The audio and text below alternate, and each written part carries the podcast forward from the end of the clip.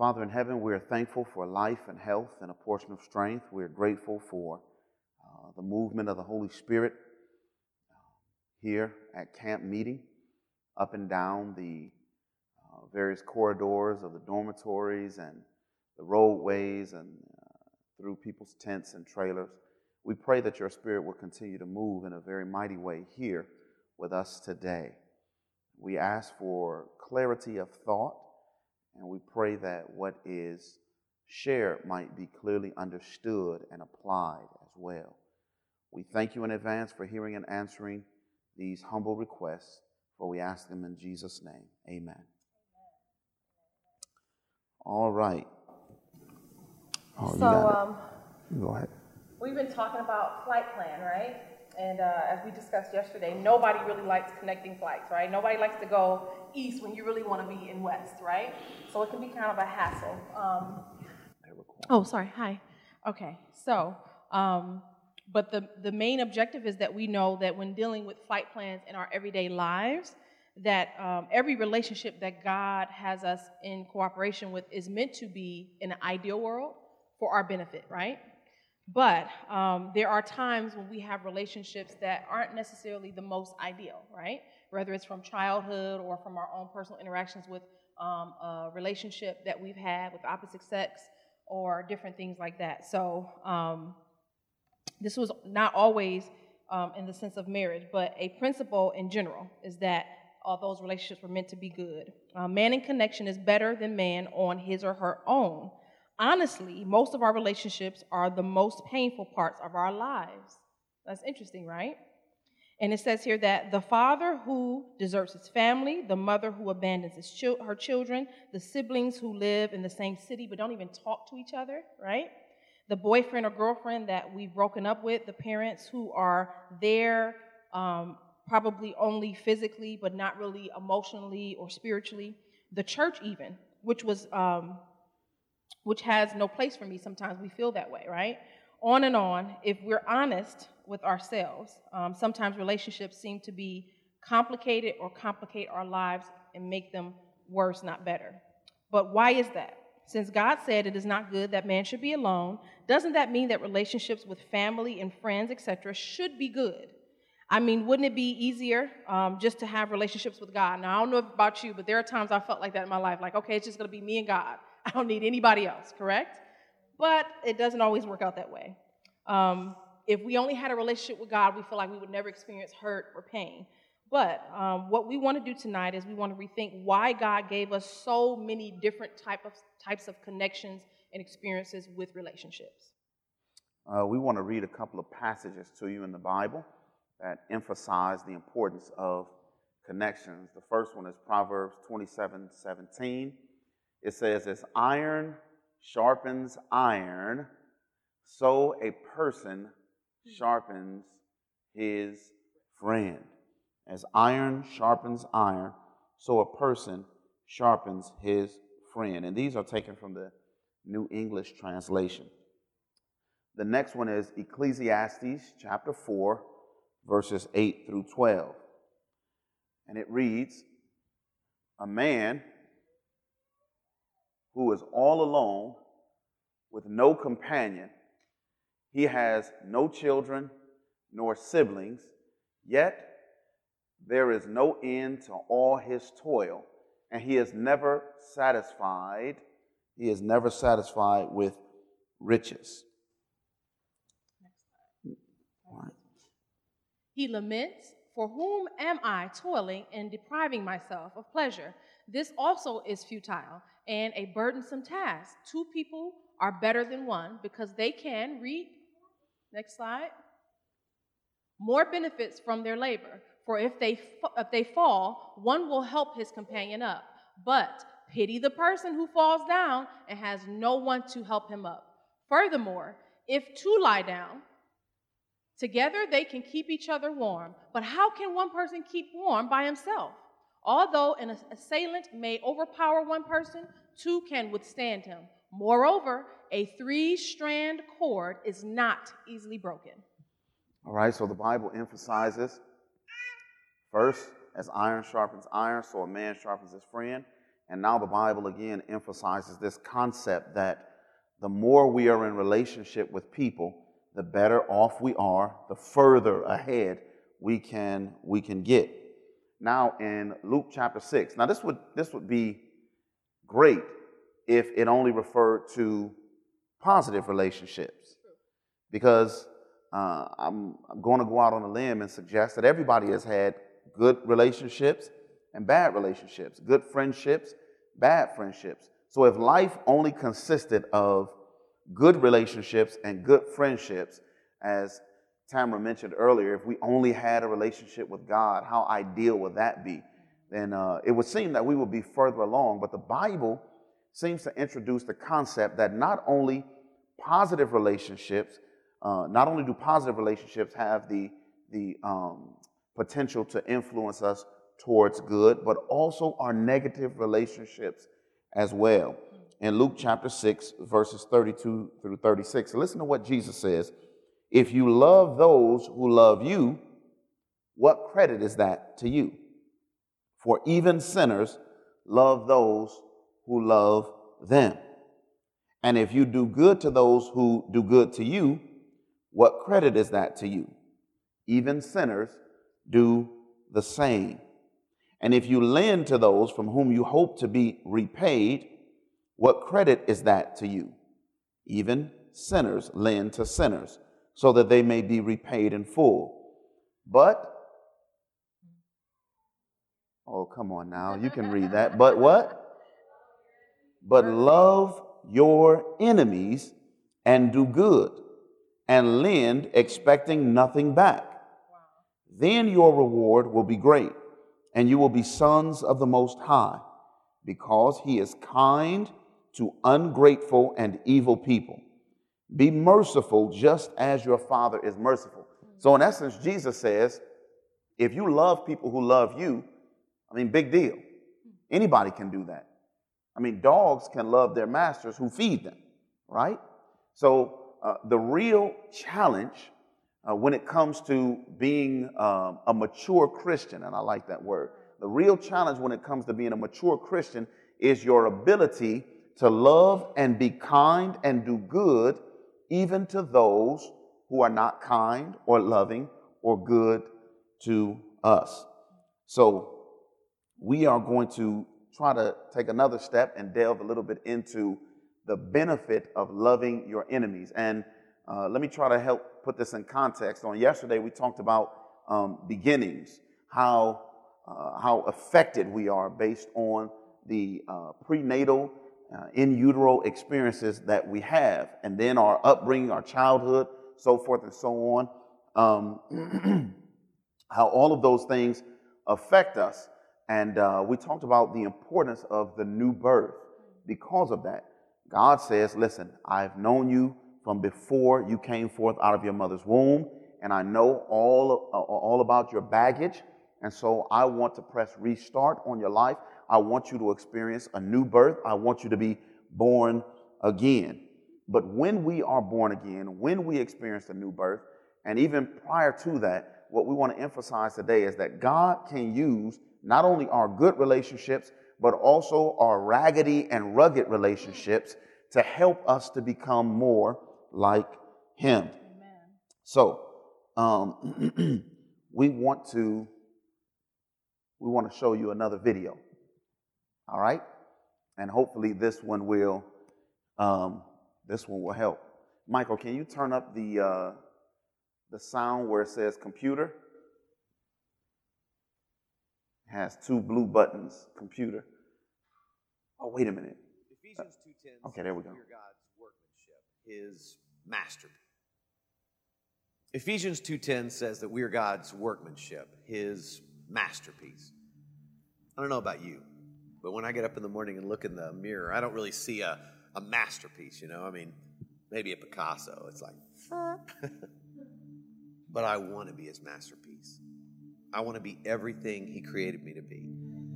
And so I go to him in prayer and I say, Dear Heavenly Father, do whatever it takes to mold me into the image of your Son. Make me your masterpiece. In Jesus' name I pray. Amen.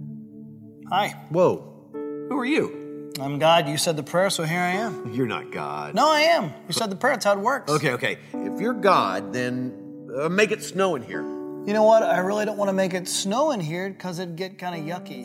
Yeah, you're not God. Why do you say that? God wouldn't say yucky. I do. It's a Greek word. Oh. Okay, okay. Um, if you're God, what does Lamentations 15:9 say? Lamentations is only five chapters. It's a very short book. Oh, why was it so short? I was tired of lamenting. Oh. Okay, okay. If you're God, who's going to win the World Series this year? I'm really not into playing games. Why are you so much into playing games? You are God. What gave it away? You answered my question with a question. I did? yeah, I do that, don't I? I did it again. Step right up. Here we go. Okay. All right. Hey, what are we doing? I'm going to make you my original masterpiece. This is the process. Oh, okay, got it. Wait, wait. What are these about? These are the tools I'm going to use to make you into my original masterpiece. Okay. Hang on. Yeah, I thought you were a carpenter. that's my son. Step right up. Here we go. Okay.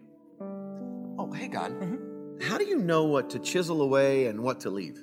I take out everything in your life that doesn't belong there, kind of like dead weight. Ooh, speaking of dead weight, could you chisel right here?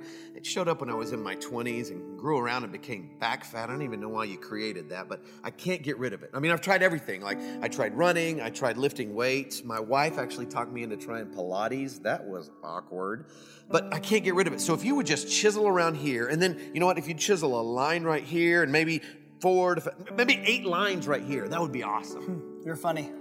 You made me that way. I also made the platypus. With the platypus. All I'm saying is, most of my children, when it comes to this process, they just want to talk, but they don't want to do the work. So, do you want to talk or can I chisel? Talk, chisel. No, talk, no, no, no, no, no. I choose the chisel. All right.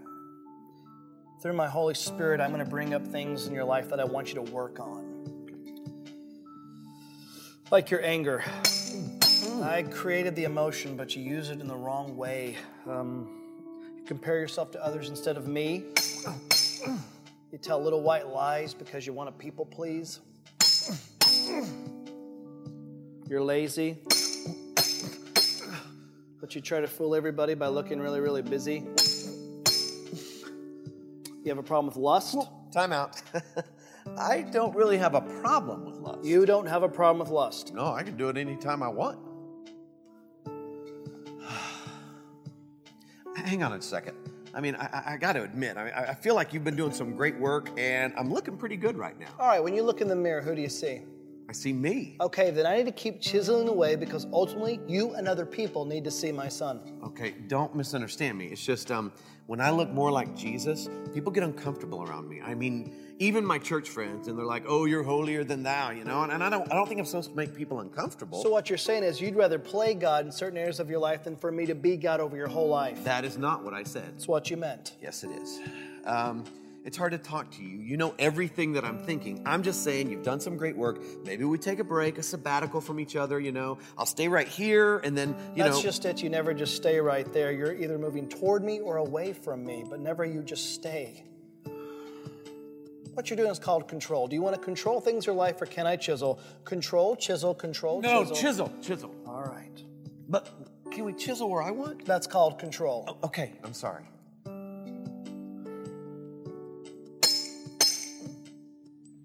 Now, this right here, this secret sin that you keep running to whenever you're hurting, angry, lonely, tired, that you think you're fooling everybody, but it's making you a whitewashed tomb. Are you ready for me to chisel this out of your life? Yeah. See, it's a process. It's not a sprint, it's a marathon. It's your whole life. And you care so deeply about what other people think of you. It's rubbish, it's garbage. The greatest thing you're ever going to hear is at the end of your life when you hear me say, Well done, good and faithful servant. That's what you keep your eye on. That's the prize, heavenward. Oh, that hurts. Oh, trust me, this hurts me more than it hurts you. Right. Okay. I'm sorry. I I just I don't think you understand this pain. Pardon me? You're asking me to sacrifice a lot, God. Don't talk to me about sacrifice. I know all about sacrifice. I sent my son to die on the cross for pain, for sin, but I also did it for another reason to give you freedom. Do you know what insanity is? Insanity is doing the same thing over and over and over again, expecting different results. And there are things that you've been doing for years, these empty wells that don't have anything to offer. You've been going to them and it's insane. Allow me to chisel them out of your life. Um, allow me to produce character where you keep focusing so much on your image. Okay, but I was thinking. Your thoughts are not my thoughts. Okay, but if we went another way. Your ways could- are not my ways. Oh, I can't. You can't what? I, I, I, I can't be good. That's your excuse. That's your excuse is that you can't be good. It's not an excuse. I can't. Oh, my child. In the beginning, I said it was good. I made you good. Be good. Yeah, but you and I both. What? Nothing. No, what is it? Nothing, okay? You wouldn't understand. I, God of all the universe, wouldn't understand something one of my children has to say. Try me. It's just, um. I let you down so many times, God. No, my child. You were never holding me up. I hold you up with my victorious, righteous right hand, never the other way around. In this relationship, I hold you up. Okay. Chisel away. Just just be prepared for what you're going to find in there. Because I know who's inside there. Because I get up every morning and I look at him in the mirror and I hate who I see. Because deep inside there, this this this little kid who gets up every morning and dresses like an adult. And I go out and I, and I, I try to do what I'm supposed to do, but I can't, okay?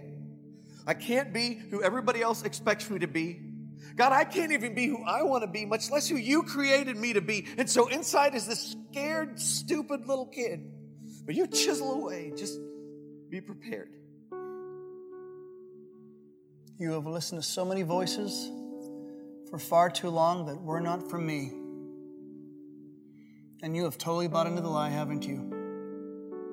You think you're junk, don't you? When you lay your head down at night after you've done the dance to get the hug, you think you're junk. Listen to me. I don't take time to make junk. How can I show you that my love for you stretches as far as the east to the west? That how can I show you that my love for you has no end? I know. Reach in your back pocket. What? Reach in your back pocket. Why? Are you arguing with me? Reach in your back pocket. Oh, God. yes? I just meant, God, I'll do that right now. You're just saying my name in vain. Come on. It's, it's a name, it's a saying. It's a name above all names. It's more than a saying, it's more than a name. I want to teach you something about my name. Reach in your back pocket. Oh my God. You know what that is? Yeah, it's a uh, it's a note. I, I wrote it when I was in college. How did you get this? Hello. Oh yeah. Go ahead, read it. I love Angie. Other side. Sorry.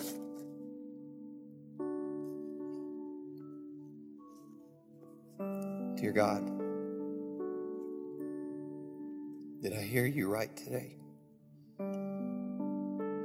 Did I hear you say that you love me? Even though you and I both know I messed up so many times. Did I hear you say you want to use me? And I feel so useless. If you'll take me and use me, then God, I give you all that I am. Take me. I love you, God. I love you too. And I love you too much just to leave you where you're at. This salvation that you hold, I don't want it to be some sentimental gush or some head knowledge. I want you to work it out in every detail of your life. And when problems come and chaos happens, don't look at it as a, as a prison, but look at it as a father disciplines his child. A father disciplines the ones he loves. I know, but it's going to be tough. Yes, but you bought into the lie thinking everything was going to be easy when you gave everything over to me. There will be trouble in this world, but be of good cheer. I've overcome the world. I want you to do something. I want you to look out there and I want you to say, Tommy is God's original masterpiece. Tommy is God's. No, not the way you see yourself or you try so desperately for others to see you, but maybe for the first time in your life, the way I see you, the way I created you.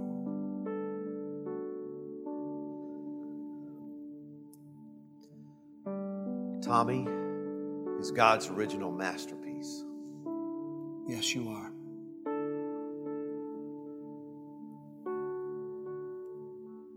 And so are you. God doesn't make junk. You are an original masterpiece.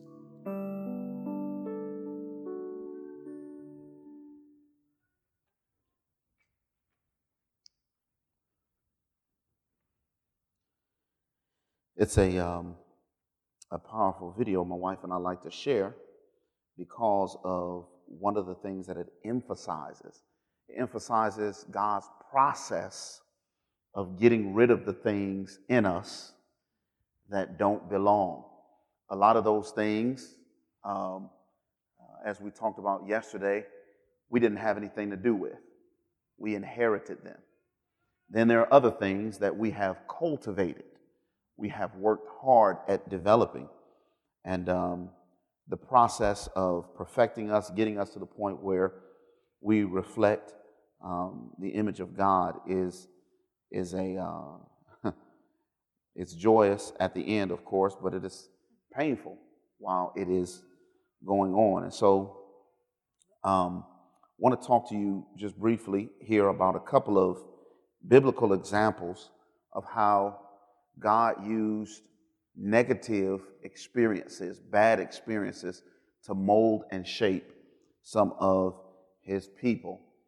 In uh, 1 Samuel chapter 22, verses 1 and 2. You want to read that? Yes, it says, David therefore departed thence and escaped to the cave Adullam.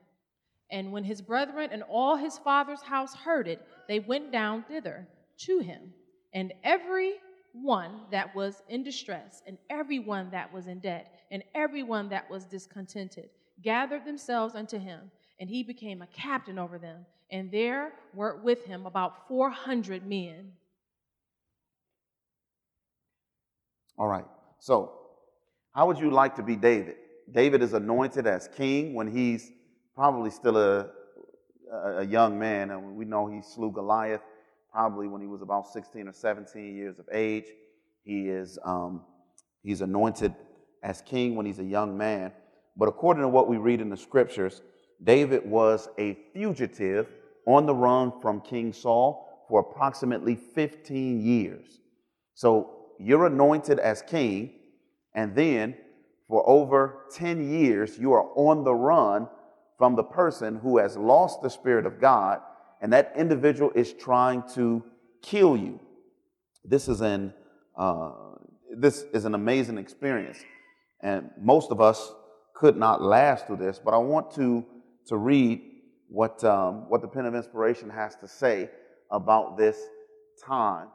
It says the experience through which David was passing was not what does that word say? Question. You don't even have to answer this right now. Are there things that you have experienced in your life that you feel are unnecessary? And maybe you've talked to God, like, come on, God, we can really take a detour right now. We do not need to go down this road, right? But nothing that God allows his children to experience is unnecessary. The experience through which David was passing was not unnecessary or fruitless. God was giving him a course of, what does that next word say? A course of discipline to fit him to become a wise general as well as a just and merciful king. So, what God was allowing David to pass through was actually God's way of chiseling David, as it were, or fitting David to be the type of king, the type of ruler that God would have him to be. Question if David doesn't know any of God's ultimate plan for his life and whatnot, does David choose to be on the run for 15 years? You, you can answer. Yes or no? No. Who would choose to live in the, on, on the run for 15 years? Here, here's the thing we know this because later on in David's life, when David numbered the people, God gave David an opportunity to choose his discipline. And one of the choices was that he would be on the run, he would be a fugitive. Now, if you uh, study closely the life of David, you know that he just came out of being a fugitive when his son Absalom had, uh, uh, uh, you know, worked a coup d'etat and he had pursued David. So David didn't choose to flee again. Why? Because that had been the road of his life. He would do anything to get away from that. Okay? So David doesn't like being a fugitive. He wouldn't choose that. Neither would any of us choose it for ourselves. But remember this it was not unnecessary. So if it's not unnecessary, that means it's it's necessary. And it was also fruit. The opposite of fruitless is fruit fruitful. So this was necessary and it was for the purpose of bringing forth fruit in the life of David, even though it was undesirable. Now, a, uh, another story, in fact, why don't you, well, I'll, I'll read it for you. I don't know if I'll put it up there, but it's in Genesis chapter 45. Genesis chapter 45.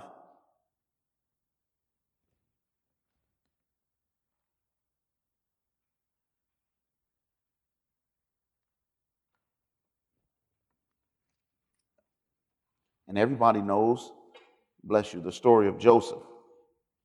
Genesis chapter 45. Then Joseph, you there? This is the favorite part of the story that everybody likes. If I'm honest, I don't like the other parts of the story. But this is the part I like, right? But then I wouldn't really like this if there weren't for the other parts as well. Genesis chapter 45, verse 1 Then Joseph could not refrain himself before all them that stood by him and he cried, Cause every man to go out from me. And there stood no man with him, while Joseph made himself known unto his brethren.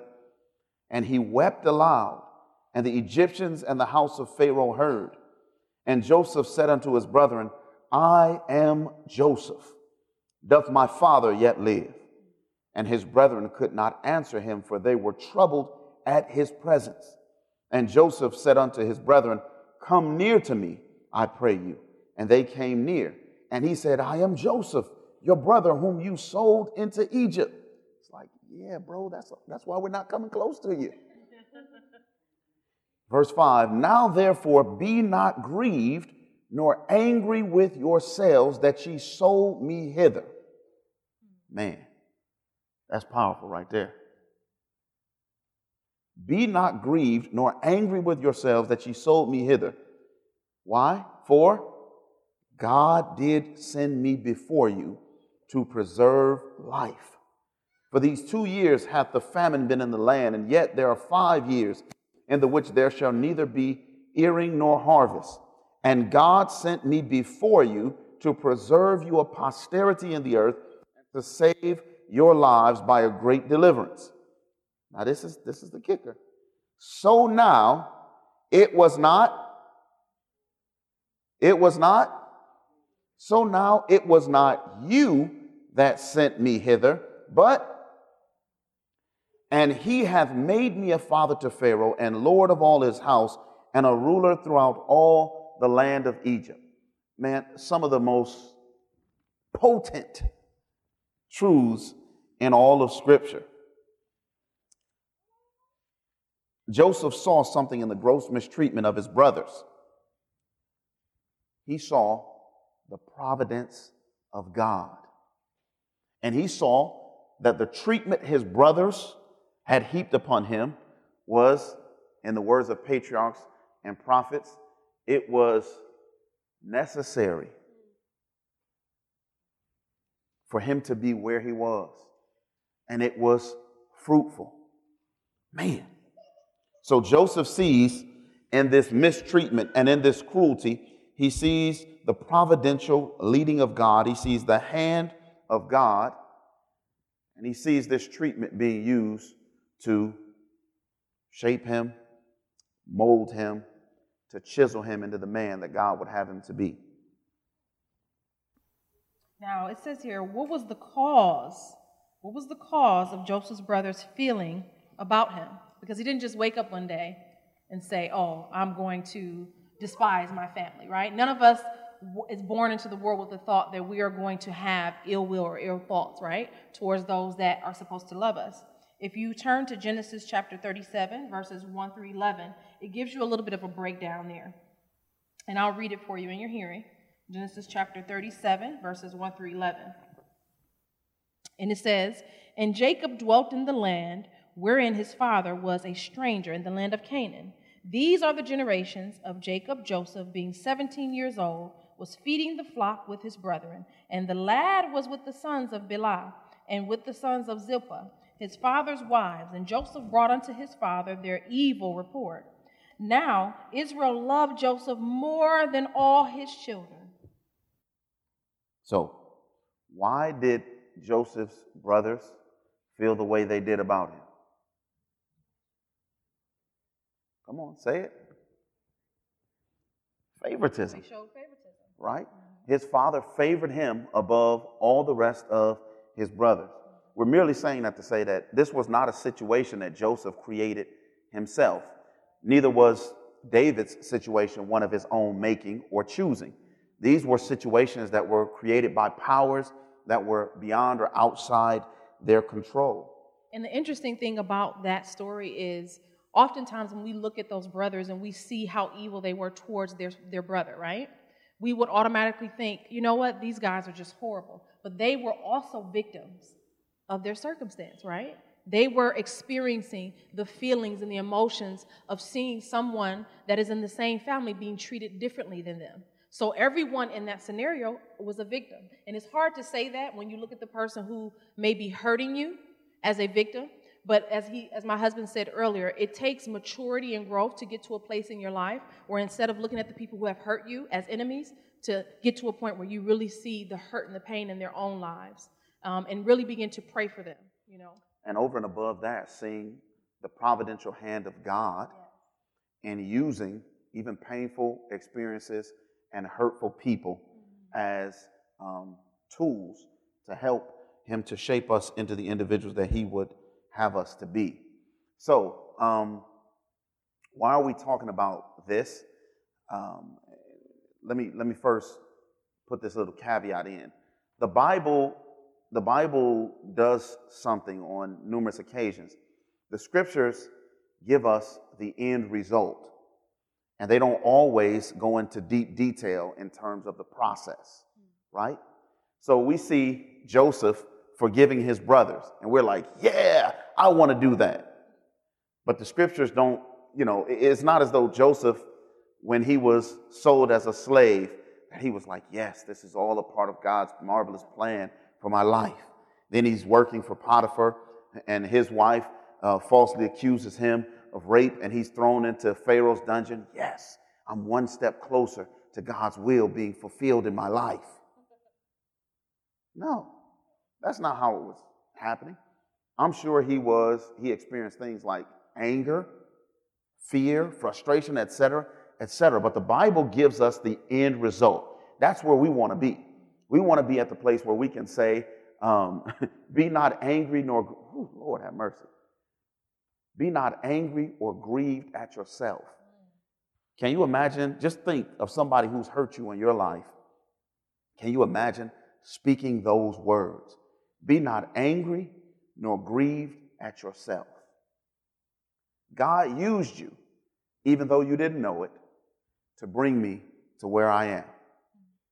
Now, in order for us to get from where we are to there, it's going to take a lot of work and uh, this is imperative for our um, healthy, or in order for us to have healthy and mature relationships in marriage, relationships with our parents, with our siblings, family members, church members, members of our communities.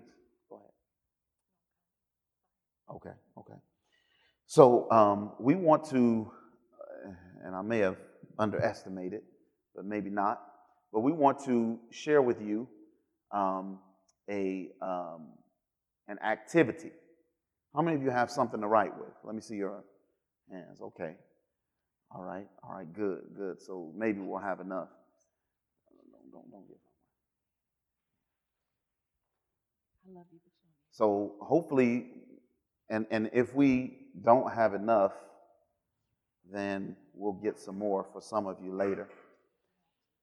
But this is a um, this is um, uh, an activity that my wife and I got out, out of a, a book called The DNA of Relationships. And it helps with identifying your core fear. And um, we suggested on yesterday that there are things that happen instantly, right, when we come to the Lord, and there are things that are more process driven. So it's going to take the remainder of your life. Uh, two theological words justification, the work of a moment, sanctification, the work of a lifetime. So, what we're talking about right now is something that is in the realm of sanctification. It deals with the process that, uh, that the Lord takes us through. And this has been a, a tremendous help. We'll explain how it has helped us um, here after you get an opportunity to get, get a copy in your hand and we try to work with that. So, um,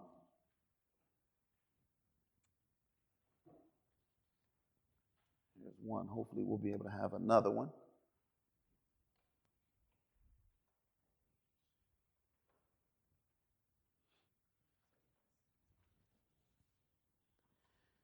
And if you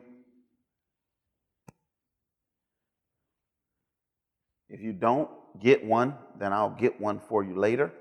But just look on with someone close and you can go through. Does that, who, who, who doesn't have one? Just one. Oh Lord, have mercy. Oh man, praise yeah. God, praise God. All right, so um, take take take a look, and it asks you to identify a recent conflict, argument, or negative situation with your spouse, a friend, a child, neighbor, co-worker, or whomever. Something that really pushed your buttons or upset you.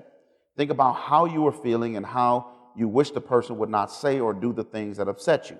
You might have thought something like, if only you would stop saying or doing X, then I would not be so upset. So, everybody think about that.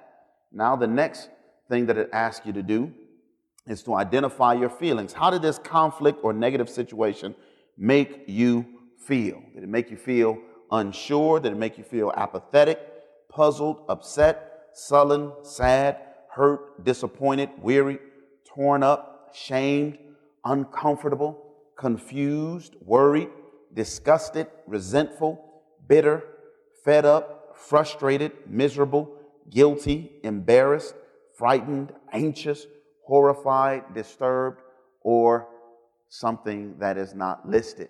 And you can but, mark as many as apply to. Yes. There is no limit. And what's that?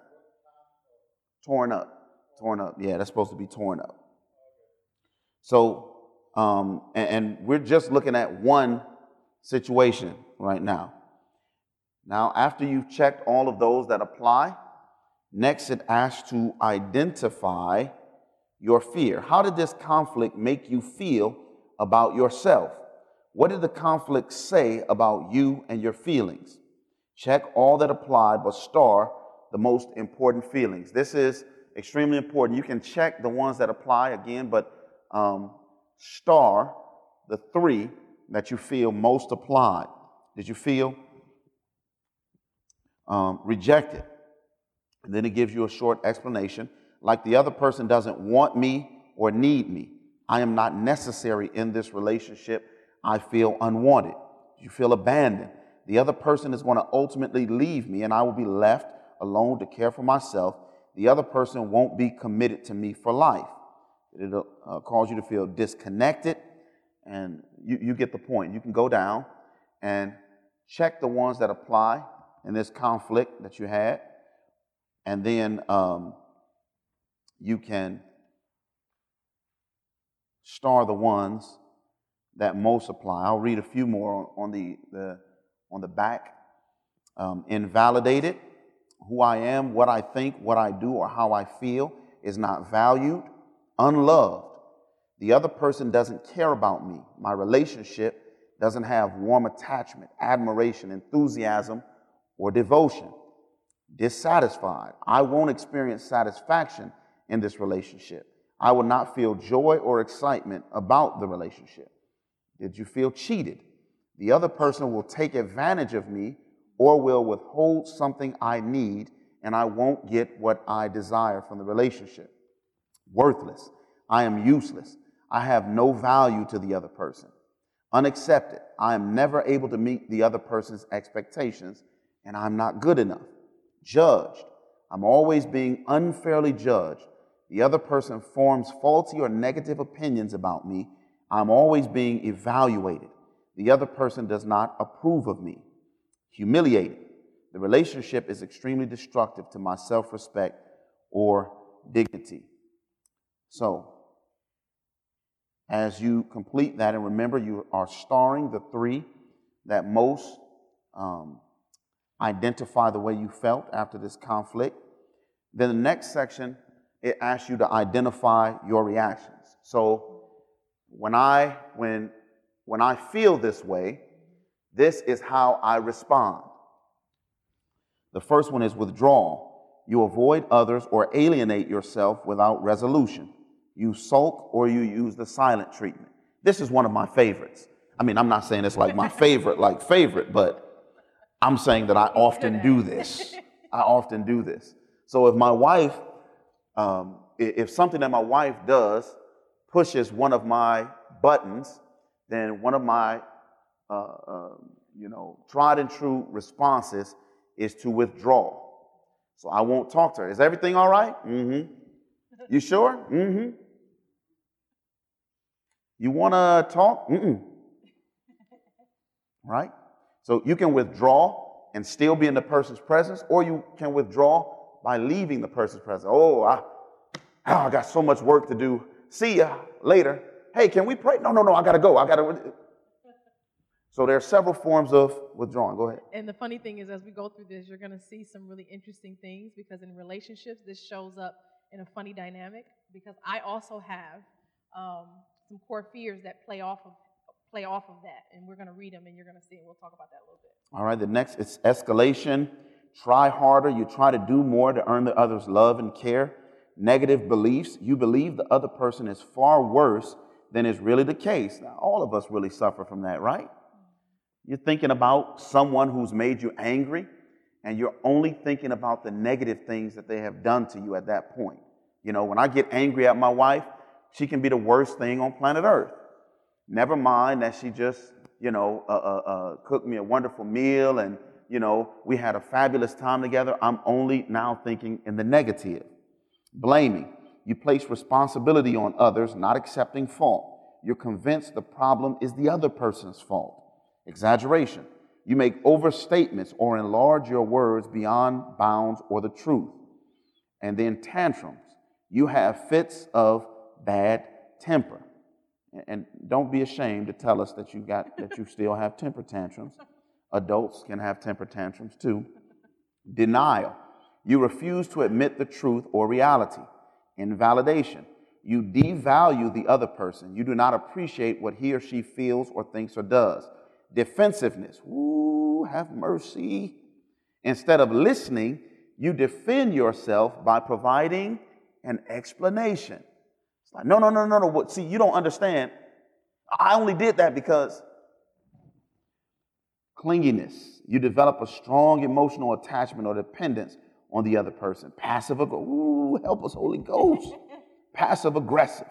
You display negative emotions, resentment, and aggression in passive ways, such as procrastination and stubbornness. Man, I think 99.9% of the population suffers from some form of passive aggressiveness. All right, so all of these are the different, um, um, the different responses. Now, after you've done that, you need to go on the back side of your last page or your second page, and it asks you to do something. Look at the items under number five. Look at the items you starred in response to question three. List the three or four main feelings, and these are your core fears. List the three or four main feelings. I want to show you how, how expansive this is. and why we are told that sanctification is the work of a lifetime. Mm. You're only looking at one negative experience right now, just one. And potentially, you could have several core fears that are revealed just by this one negative experience. So imagine if you were to take all of the negative experiences in your life and you were to consider how those things made you feel, you'd be dealing with a lot of stuff, right? Now, under number um, number six, it says, look at the items you starred in response to question four. These are your responses. List your three or four main reactions when someone pushes your core fear button. All right? So, what I'm going to do now is give you an example of how this, what we're going to do is give you an example of how this plays out in, um, in our marriage and in our relationship. So, I'm a person who just, I, I tend to be big on physical touch. You know, that's the way that I, you know, um, I experience that someone loves me or cares for me. My wife is not that person. You know, And I know Ooh. people think I am because I hug a lot, right? Yeah, but she doesn't hug me a lot, right? Great. It's wonderful how we, miraculous how we found each other, right? So, um, you know, if if if I want to, hey, you know, and I'm all feely touchy, oh yeah, my wife is like, eh. Then one of my core fears is rejection. I'm like, oh, did I? I mean, what's going on? What's going on here? And so, as I'm dealing with this core fear button, mm-hmm. now what happens is I begin to project on her. Why is she treating me like this? Mm-hmm. I'm a good husband. I'm a good father. I haven't done anything wrong. And yet, she refuses to give me the affection that I need. And so, because of that, she'll come and say, Hey, do you want to go to the store with me?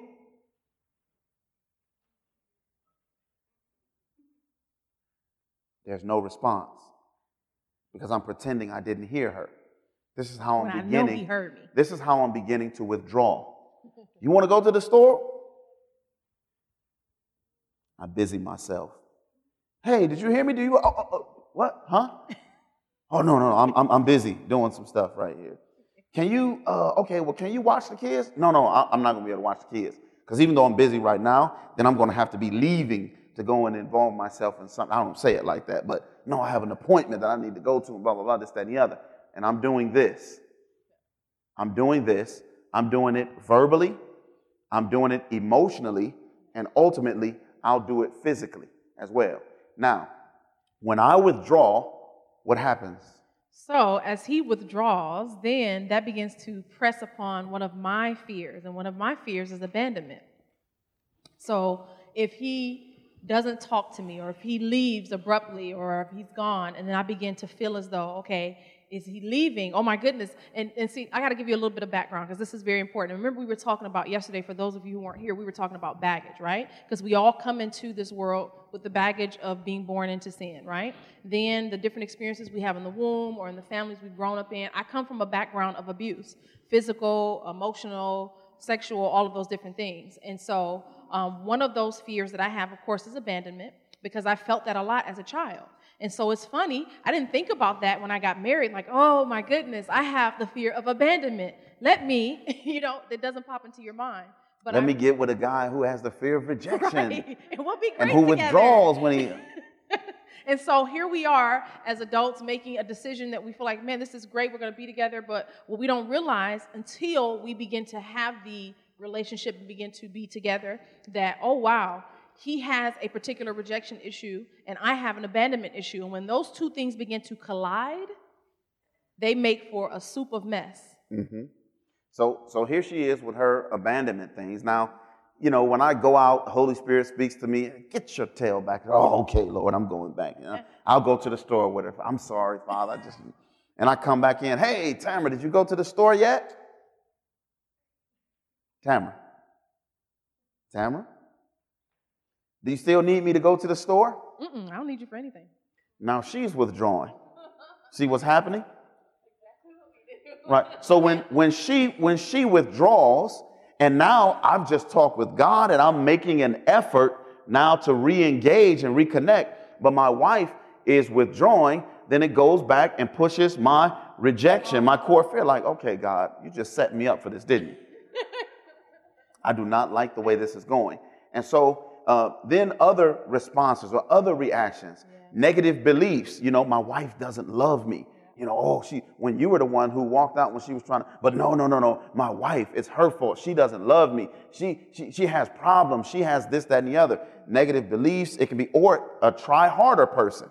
You know, I'm going to break her down. Make them. Yeah. And I'm going to just get her to whatever the case may be. So all of these are responses. And what they what it does is it creates a cyclical mm. experience in our relationship, right?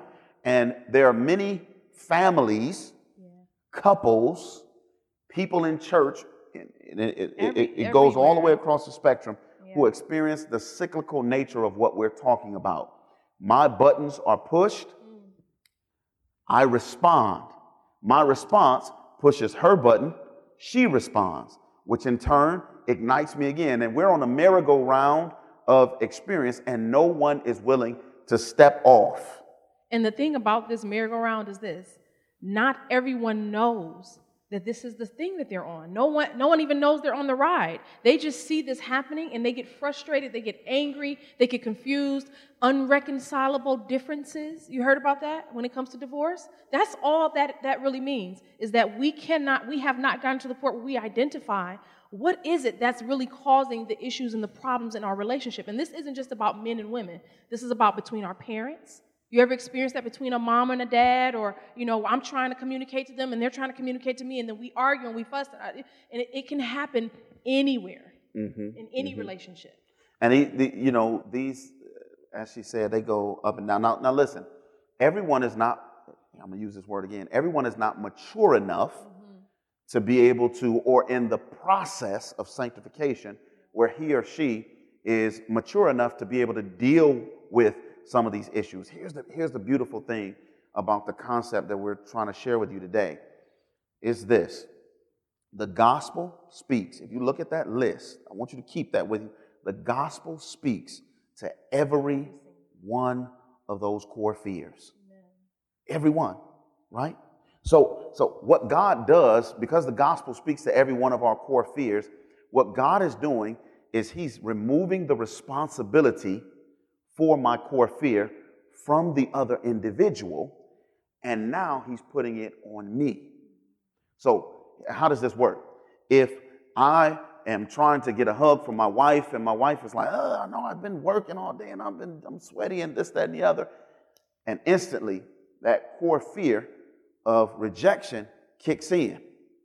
My tendency, my natural tendency, is to blame my wife what is wrong with her that she does not want to love me in a way that is meaningful?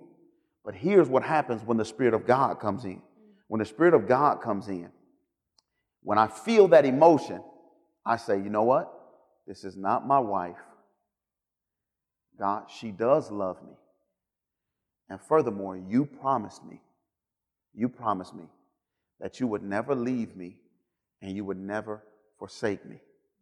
So either I can surrender to my feelings or my fears of rejection, or I can surrender to the promise of God's word. Mm. That's why I say this is a process and it's a sanctifying process. And this takes place. Now, this is just one interaction between my wife and I. How many times does this take place? If, you, if, if you've ever been on a church board and you're sitting in a board meeting and you have the greatest idea. I mean, you've been praying about this thing for like three weeks, waiting for the next board meeting. You're like, yeah, you know, I have an agenda item, and your agenda item is, is, is on the list for that day. And okay, now it's your turn. And you get up and you present it, and people are just like, we, we, I don't think that we have money for that. I don't, is that in, I know that. And people just start shooting your stuff down, and you're like, oh, oh. and you, you feel invalidated, mm. you feel worthless, and then you start looking at the people around the table, you no good, rotten. How dare you say that? and you start going through all of these various emotions, but here's where the gospel speaks to us at our core. Because the gospel says, what does the gospel say about worthlessness? Mm. We read a little bit of it um, yesterday from Jeremiah chapter 1. Before um, I, I, I knew you, before you were formed in your mother's womb. Not only did I know you, but I sanctified you and I ordained you to be a prophet to the nations. So God says, I know you intimately. And furthermore, he says, uh, Romans chapter 5, while we were uh, while we were yet sinners, Christ died for the ungodly, right? In this, he demonstrated his love toward us. While we were yet sinners, he died for the ungodly. So God says, This is how much value you have with me. I would exchange the life of my son for you. So I'm tempted in that board meeting to feel worthless so I can surrender to my fear of worthlessness or I can surrender to what God says in His Word about me. I can choose to believe what others think about me or what I may think about myself, or I can choose to accept what God says He thinks about me. You understand how that works? And it's happening every, it happens when you're on the road, you're driving, somebody cuts you off. It happens when you're in the grocery store. It happens when you're in church. It happens when you have a spat with your family members. It's happening moment by moment. And that's why uh, it's important, number one, that we acknowledge and say, Lord, this is a challenge. We surrender it to Him, and then we find the promise in His Word that applies. Go ahead. And the thing about this, too, is it helps you to see the humanness of everyone around you. Because the fact of the matter is, as much as I love my husband, he cannot be God to me. He mm. cannot. He is a human being. He's going to hurt me. And I know that that sounds strange, right? No one gets married and says, Yes, till death do us part, and I know you're going to hurt me. Yes, sweetie. I will. Yes, I, I promise to hurt you. No one does that. But just as sure as God is working out salvation in his life, he's doing the same for us both. Mm. And it's mm. like we're all coming, and what we've been talking to you all about is the relationships that God puts us in. I say God because I believe that God put us together. There are some of us who force relationships because we think that the other person is going to solve all of our problems. Lord, have mercy. Because those relationships end up being a hot mess, flaming mess, right? But when you are in a godly relationship, you are still a mess. Praise God. But it is a godly mess. And what I mean by that is when God is in control, He's refining you and He's making you a better person. You are growing moment by moment, year after year. You get to a point where you can you can submit to one another in love and say, you know what? I apologize if I hurt you. Or I'm beginning to understand you. When you do these types of things and you begin to understand your spouse and you say, man, you know what? I now realize that this is a need of his. Whereas before I'm like, he needs to get over it. No, you know, you, when you recognize that this is something that he needs, then you begin to pray and say, God, help me to be able to to supply his need as much as I earthly can, right? Mm-hmm. And where I cannot, God, I need you to step in, mm-hmm. you know? and help me to stop thinking, well, what has he done for me lately? Right. now, and this is important because, listen, as Christians, we are called to love mm. one another. Mm-hmm. And we're even called to love our enemies. And that's going to mean that we are wounded, which is the reason why we looked at all of those scenarios earlier. The relationship Saul had with David, the relationship Joseph had with his brothers. And we wanted to emphasize that even in relationships where we are hurt and we are wounded, God can use those things in order to grow us and in order to mature us. In fact, in fact, this is what I'll say. This is from Deuteronomy chapter 8. You all know this. The Bible says, He suffered thee to hunger mm.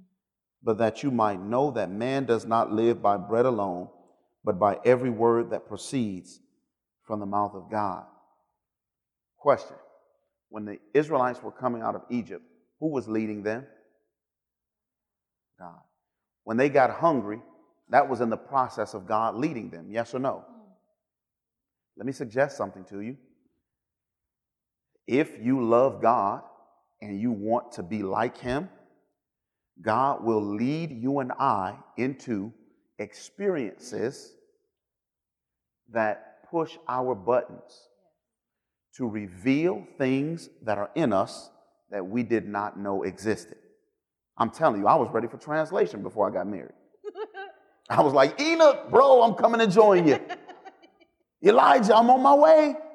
Then I got married, and I'm like, what? Lord, what, what has this woman done to me?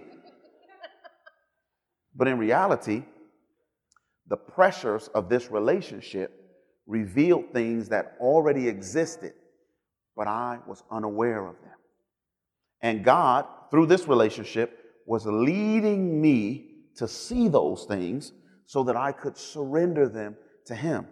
So, back, back to the point I was making God is going to lead each one of us. If you say you want to be like Him, you say you want to be like Jesus, it means that He's going to lead us into relationships and experiences that are that their, where their primary function is to reveal our weaknesses, our deficiencies, and ultimately our need of Him. And at the end of the day, a true Christian cannot be an isolationist. Mm. You cannot. It will never work. That is not the way that God intended it to be. He created us to be able to help one another become more like Him. Mhm. Period. Now I know some of us. That's why we want to move to the country. Nobody said amen. You want to move to the country so you can be you can be a, you can be away from people. And you're like, oh Jesus, yes, just get away and from I. them, I'll be Go all out in nature, hear the birds sing, and God gonna send the squirrels to eat up all your little garden. Lord. Next thing you know, you're gonna be running around trying to squirrels. And, God is like, look, it's not the people, it's not the squirrels, it's who? It's you. It's you. And so God is going to God is going to bring us um, into relationships that are tailor made to reveal our weaknesses. Somebody said there the Bible contains 365 fear nots, one for every day. So for each and every one of these core fears, friends, God's word has an answer. And he speaks directly. And this is, to me, this is extremely powerful. He speaks directly to the core of who we are. Not just, he doesn't just speak to my behaviors, right? But in this sanctification process, he gets underneath my behaviors and he gets to the root of why I respond the way I do. Isn't that what John the Baptist preached? He said the axe is laid to the root. See, many of us are into the, you know, tree trimming business. And we're like, oh, let me stop a little bit of this and yeah, let me snip a little bit of that. And God is saying, no, that's not good enough. I want to get to the root. So I want to reveal to you the motives behind what you're doing. And once I reveal that to you, I want you to surrender there, not just on the surface, but at the root level. At the root level. That makes sense to you? All right. So, want to um, want to end want to end with with uh, with this, and I, just to just to let you know how, um, first of all, how good God is, and second of all, how things that happen to us in life, even though it may only be one instance, how powerful it can be. I think I was about five years old, and I had a crush on a little girl. I didn't even know what a crush was. I just thought she was cute. So my older cousin took advantage of me, right? Lord bless him. But he took advantage of me. And I remember my older cousin and my brother, they walked me down the street, and this little girl was hanging out of the one she had little anybody ever seen Little House on the Prairie? She had like the Laura Ingalls, you know, little long hair and little they used to wrap it up in bows and whatnot. And and uh, they started talking. They like, hey, I can't even remember what the girl's name was. And they were like, hey, Steven, Steven likes you. You know what this little girl said? She looked, and I was five or six years old. She said, ugh, he's ugly.